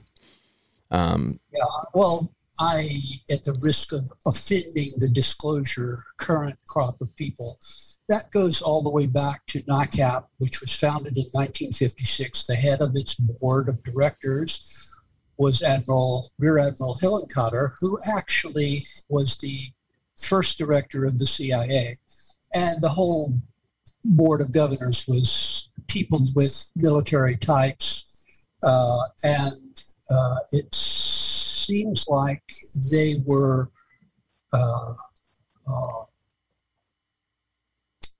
CIA front after the CIA panel in 1953 uh, in the atmosphere of the McCarthy era uh, were afraid of communist infiltration into these flying saucer groups. So they had one of their own. Um, but basically, I think they were as close as you get to any kind of government knowledge of this subject.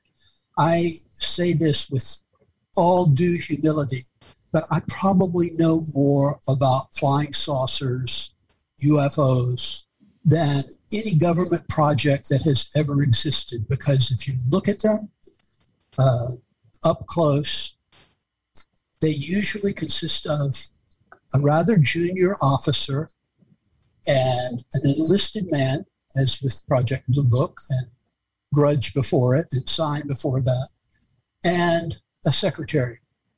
That was the project.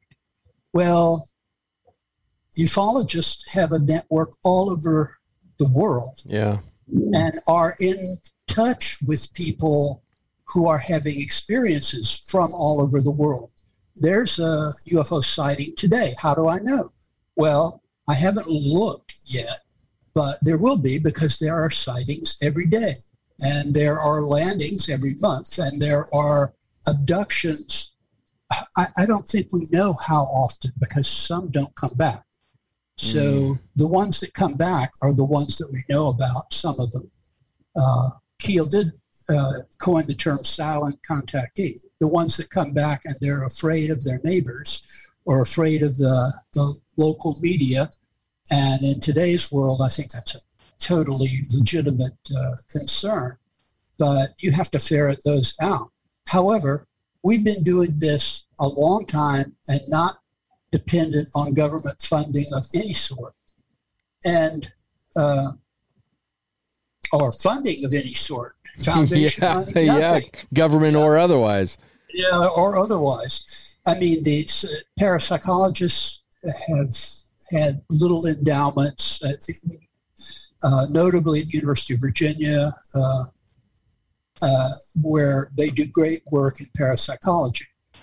But these are, you know, tenured uh, uh, PhDs in psychiatry and psychology, and uh, I don't know what field of traditional uh, science you would go to. I would say probably more uh, theoretical physics than uh, psychology, but uh, you need you need some of both, Yeah. and and maybe something that hasn't even been established. For a while, I called myself the para-ufologist because the paranormal and ufology blend together, and Yeah.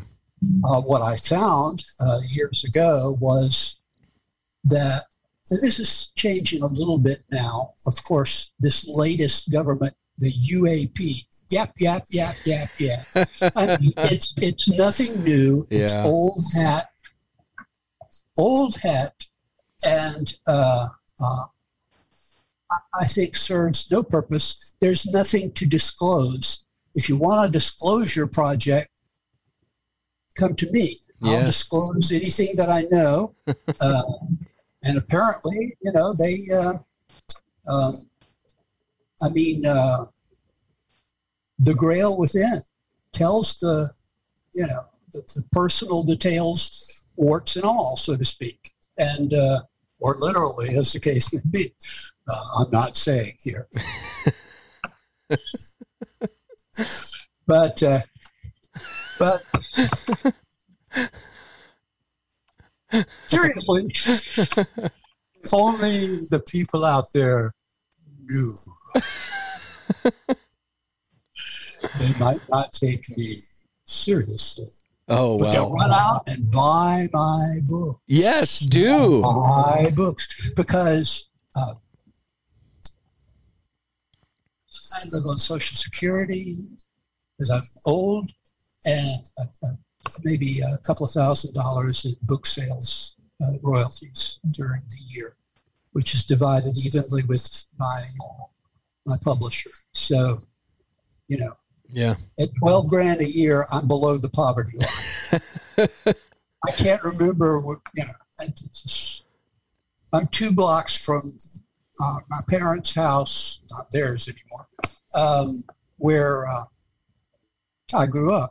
Yeah. But I'm living in a subsidized building called the Jewish Tower. Very. Uh, that sounds very nice. To ride my bicycle, they say, "Ah, there, it's the bicycle guy."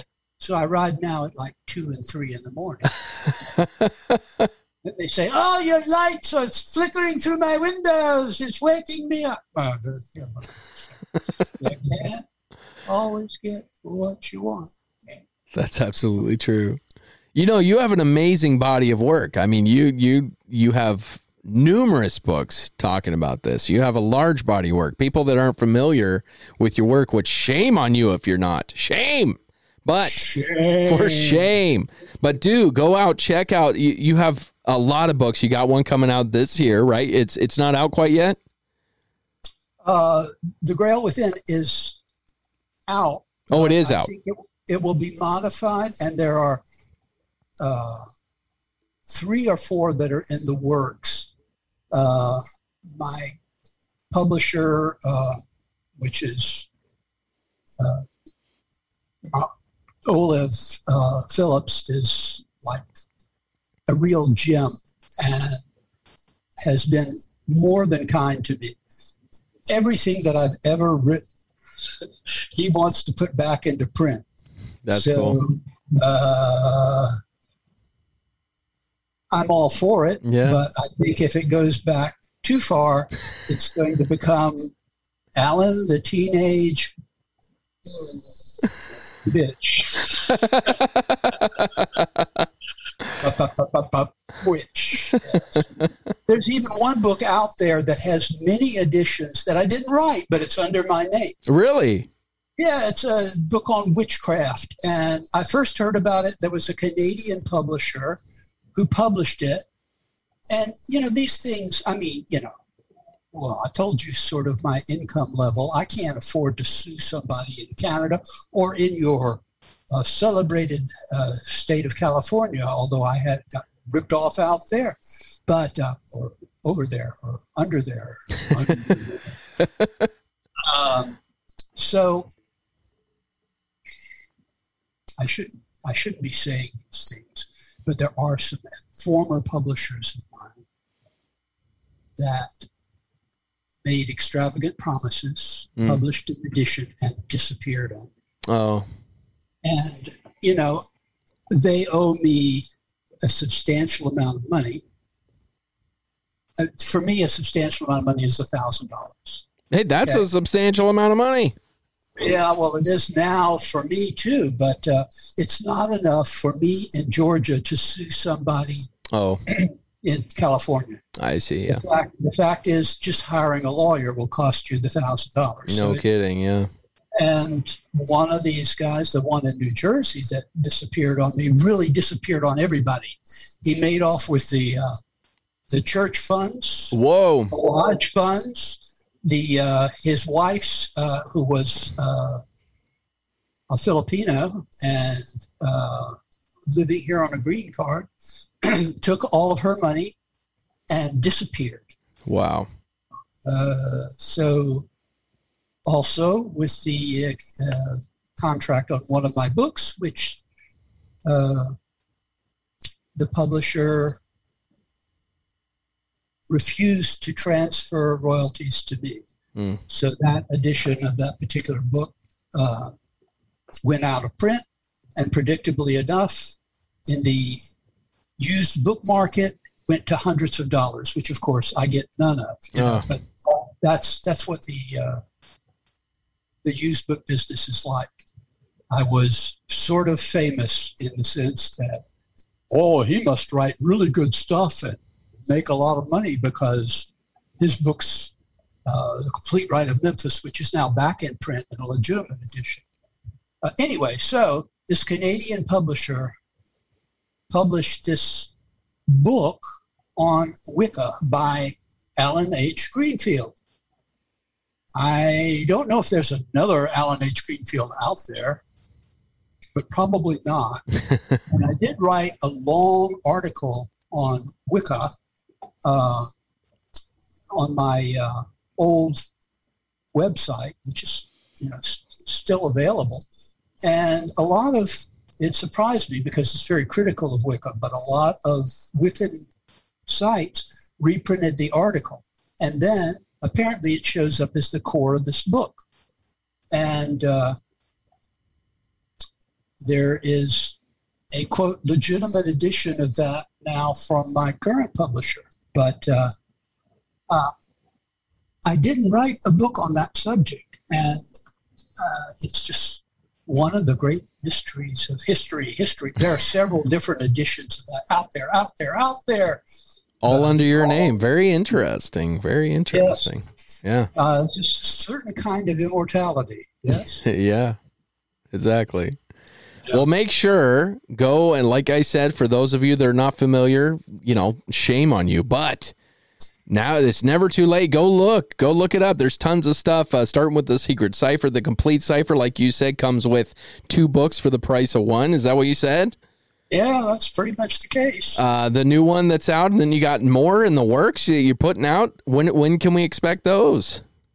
well, it depends on whether I'm putting out or not. Oh, Oh no, no. My publisher is out in your territory in California, and I must say, during a recent uh, illness, he was awfully kind to me, sending stuff. You know, when you get old, you don't stay bold.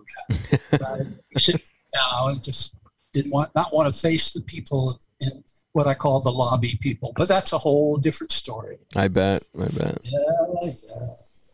I bet that's incredible. Well, Allen, thank you so much for coming on the show and talking about yourself and your career. We we went through the gambit, my friend. We went over everything. We talked about so much. Yeah, that's true. And we also did uh, almost two hours. Almost a little a little over 149 is where we're at right now, sir. Oh, well, how about that? You should go for an even amount of time. Should I we? recite my books in print. Do it. Uh, the Compleat C O M P L E A T, uh, Rite of Memphis, uh, which is uh, the I was mentioning earlier, the Rite of Memphis in Mitzrayim, is now back in print, and you don't have to buy the three hundred dollar used book from some nefarious outfit in England, which uh, or somewhere. Um, I have uh, the Grail Within, which is new, never before published, and uh, I understand we're negotiating for a new introduction, which will be added on. But go ahead and buy it. You can always buy another edition. That's right. and the complete secret cipher of the UFOnauts, which uh, is such a bargain. You will never get such a bargain like you get there. You hear me? Y'all yell here? Okay. That's right. Uh, let's see. What else is out there? I don't know. Go to uh, Olav Phillips' uh, website and uh, look it up because I never know what is out and what is in the works. Well, I'll tell you, I'll I'll start rambling them off. I got the roots of modern man. I just want to make sure these are actually your titles because now you got me worried about the whole witchcraft one. Now I'm now I'm questioning my my sources. Well, yeah, I, I look. That's bound to happen sooner or later. I paint. I'm not a painter at all, Yeah. but I painted one picture when I was uh, working in the art supply business. So I had access to the supplies and to the. So I painted one picture that was good enough to put on my wall, and somebody stole it. Oh, This was my attitude. I went, "Oh no! Wait a minute." Someone actually thought that the picture I schlepped together was good enough to steal from my living room. happy dance, happy dance, happy dance. So, you know, my attitude is if it's not something that I'm currently really involved with or distorts what I what I have to say, uh, as uh, Martin Landau, as Bela Lugosi once said, there ain't no such thing as a bad press. that's right. that's right. Good good publicity, bad publicity. It's all publicity. Yeah. That's Uh, the right. roots of modern Magick uh, had a. Uh, there was a knockoff edition before. Uh, before the current edition came out, Oh, okay. and it was. It may still be out there. I don't know, but I don't have any connection with it. It has many, many, many errors in it, and uh, it was not meant to be published. It was meant to be uh, circulated among prospective publishers. Ah, And the current edition is the actual book, uh, reset in type. Uh, what do they say about movies that have been remastered? oh, remastered. reconfigured? Yeah. So that's my equivalent of remastering uh, the Roots of Modern Magick 1700 to 2000. Be sure it's the current edition, though, Okay. uh, out this year. It's, it's, so it's a 2021 edition. That's the only way you're going to be able to tell. Because the other thing is, oh God, it's misspells three words for every page. Oh, wow. And I'm slightly more literate than that. also, I don't do proofreading, Yeah. you know, any of that stuff. I uh, I only write. I don't Yeah. compose or. The only artwork I ever did was that one painting. the stolen painting, the the the famous stolen Couple of painting. line drawings that I did while I was in the art supply business that appear in uh, the Grail Within. Yeah. Uh, I think they do. I haven't actually seen a physical copy of it yet, so I, but I know what you know what's in it, and the material is really good. And if there's anything else in print, I don't know. Oh, Liber 31, the authorized edition. That's by Frater Achad, but with the permission of his son and annotated by me. Oh, okay. That's either back in print or about to be. And I must say, I, I'm not an annotation person generally, but I did a really good job of clarifying what that book is all about. And uh, uh, there may be one or two others. I don't know. Well, there's secret rituals of the Men in Black. Uh, let's see, Christ Yeah, and I the mean- Megatheron. Yeah, if you if, if Is that one? that should be out of print. Uh, oh, okay. It had a good run, but uh, that was also some of a Cobb's material and some of mine. And a lot of that material has shown up uh, in a newer and better form. In, Oh, okay. So, What about uh, Angel Spells, the Enochian Occult Workbook of Charms, Seals, Talismans, and Ciphers? well, that's the one I invoked Metatron out of. So I strongly suggest if you're on TV, radio, or something, don't do it. Don't do it because you'll get Bart's about conjuring up a storm. So. Oh, okay. All right, fair enough. I'm gonna. That's that's the one I'm going for then. I guess, I guess the royalties for that go to Beckley's estate. I, he, he does have a sister, so Okay. perhaps perhaps they will continue. I don't know. They most of these uh, smaller presses uh, tend to center around a person, Gotcha. and if that person uh, dies, or is in the case of Ron Bonds at IllumiNet, I think was killed. Uh, Mm. That killed the press as well. So Wow.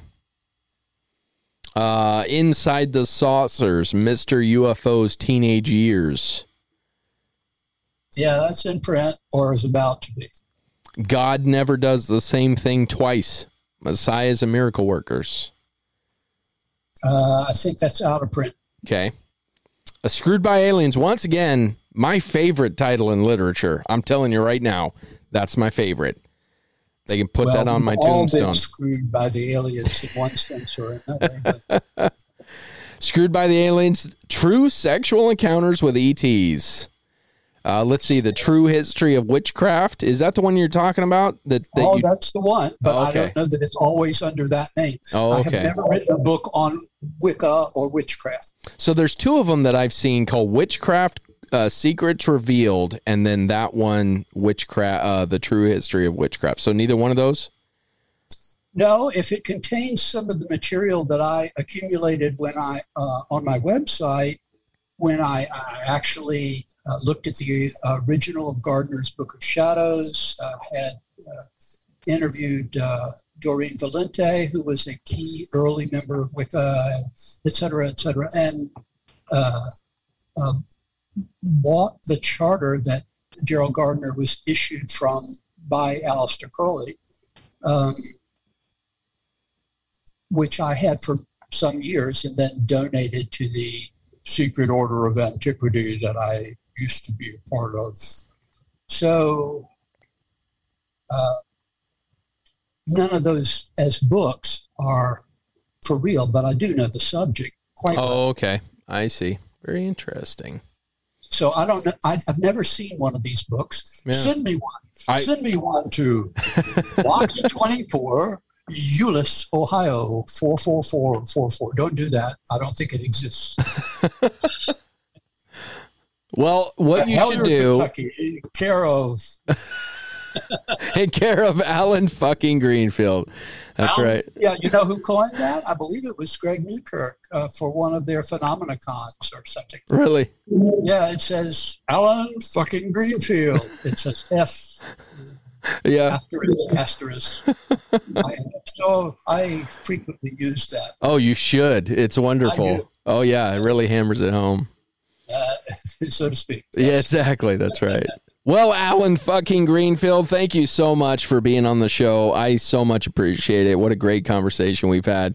Uh, we've we've gone over so many things. It's wonderful. And uh, so yeah, everybody that's out there, once again, shame on you for not knowing. But if you don't, make sure go out there, get this body of work because there there's so much there. And if you really are interested in UFOs, magic, you really want to know truth, you really want to know history of of this subject this is the guy. This is the guy. This is his work, and this is where you need to go to get it. So, uh, links will be in the show notes, all that great jazz. Allen, once again, thank you so much. I can't thank you enough for being on the show.